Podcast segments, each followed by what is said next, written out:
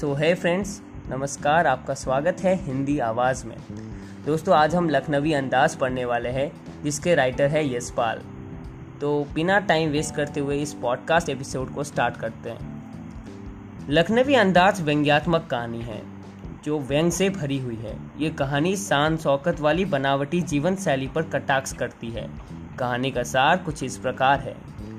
लेखक ने पास के स्टेशन तक ही रेल यात्रा करनी थी। यद्यपि सेकेंड क्लास में पैसे अधिक लगते थे, फिर भी सोचा कि नई कहानी के बारे में सोचने का तथा खिड़की से बाहर के दृश्य देखने का अवसर मिल जाएगा। वे सेकेंड क्लास का टिकट लेकर डिब्बे में चढ़ गए। डिब्बे में अनेक अतिरिक्त एक सज्जन और भी थे। वे सफ़ेद पोष लखनवी नवाब थे। वे आराम से सीट पर पालथी मारे बैठे थे। उनके सामने दो ताज़ा चिकने खीरे तौलियों पर रखे हुए थे। लेखक के आने से उन्होंने थोड़ा विघ्न ज़रूर अनुभव किया। उन्होंने लेखक से बात करने का उत्साह नहीं दिखाया। अत लेखक ने भी उनसे आँखें चुरा ली। फिर आता है कहानी का दूसरा सार। नवाब साहब का खीरे को काटना। लेखक अकेले में बैठे बैठे कल्पना करने लगा कि आखिरकार नवाब साहब ने सेकंड क्लास में सफ़र करना गवारा कैसे किया। सोचा कि शायद उन्होंने अकेले सफ़र काटने के लिए दो खीरे खरीदे होंगे। एकाएक नवाब साहब ने लेखक को संबोधित किया और पूछा, जनाब, खीरे का शौक फरमाएँगे? लेखक ने सुक्रियता अदा करते हुए कहा कि मैं नहीं खाऊँगा। अब नवाब साहब ने तौलिया झाड़कर बिछा लिया और उन पर खीरे सजा दिया।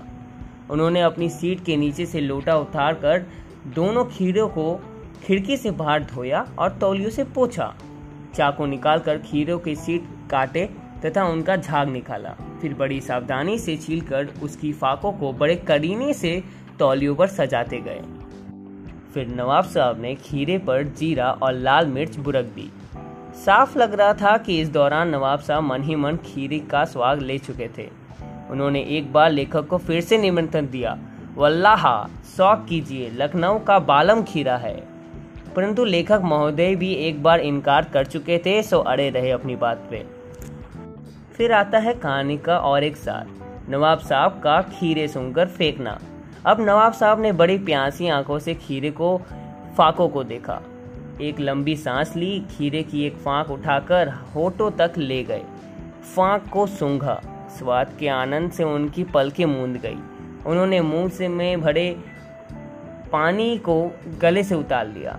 उसके बाद उन्होंने खीरा खिड़की से बाहर छोड़ दिया। इस प्रकार एक एक खीरे को सूंघकर उसका स्वाद लेते हुए वे बाहर छोड़ते गए। जी हाँ उन्होंने बिना खाए ही खीरा खिड़की के बाहर फेंक दिया।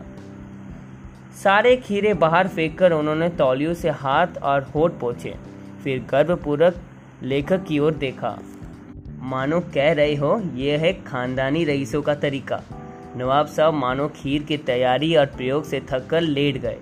लेखक को उनके सामान में सिर झुकाना पड़ा।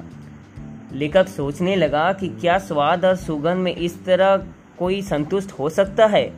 इतने में नवाब साहब ने ज़ोर से डकार लिया।